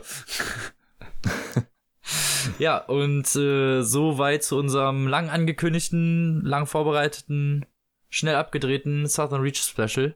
Wir danken euch fürs Zuhören. Wir danken Kaylee für ihre Gastauftritt. Für ihren Gastauftritt, mein Gott, Robin. ja, vielen Dank. Gerne doch, freue mich immer, wenn ich hier bin. Wir freuen dich immer da zu haben, auch wenn du uns die Show klaust. Mit deinen Rezensionen, die einfach viel besser sind als unsere. Ich sag's jetzt mal. Tim Leute, schleimt dir immer so viel. Darf ich ihn zwicken? Ähm, Tim, hab ich ja, recht oder hab ich recht? Er, also, ja, du hast ich recht. Darf dich zwicken, und du schleimst uns nicht so viel, aber und du darfst ihn zwicken, also. Hä, hey, was soll der das? Der hat auch gesagt, dass das stimmt. Du ja. musst das sagen, weil er jetzt nicht sagen kann, nein, stimmt nicht, voll scheiße. das weißt du, wie scheiße das kommt? Ja, gut, aber er hat das. Ja, egal, komm. So. Reicht auch. Genau. Und dann hören wir uns nächste Woche wieder. Mit normalen Büchern. Irgendwelchen, keine Ahnung. Ich nehme der Alchemist. Das ist schön. Ich habe Wahrscheinlich. Äh, zwei Filmbücher. Und es wird gut. Hm. Schauen wir mal. Nein, Spaß. Yeah. so, hören wir uns nächste Woche, Freunde, ne? Mm. Bis dahin, macht's gut. Ich hoffe, es hat euch gefallen. Wenn nicht, Pech gehabt, keine Ahnung. Ist Jeff Van der mir schuld. Schrei schreibt mir einen bösen Brief.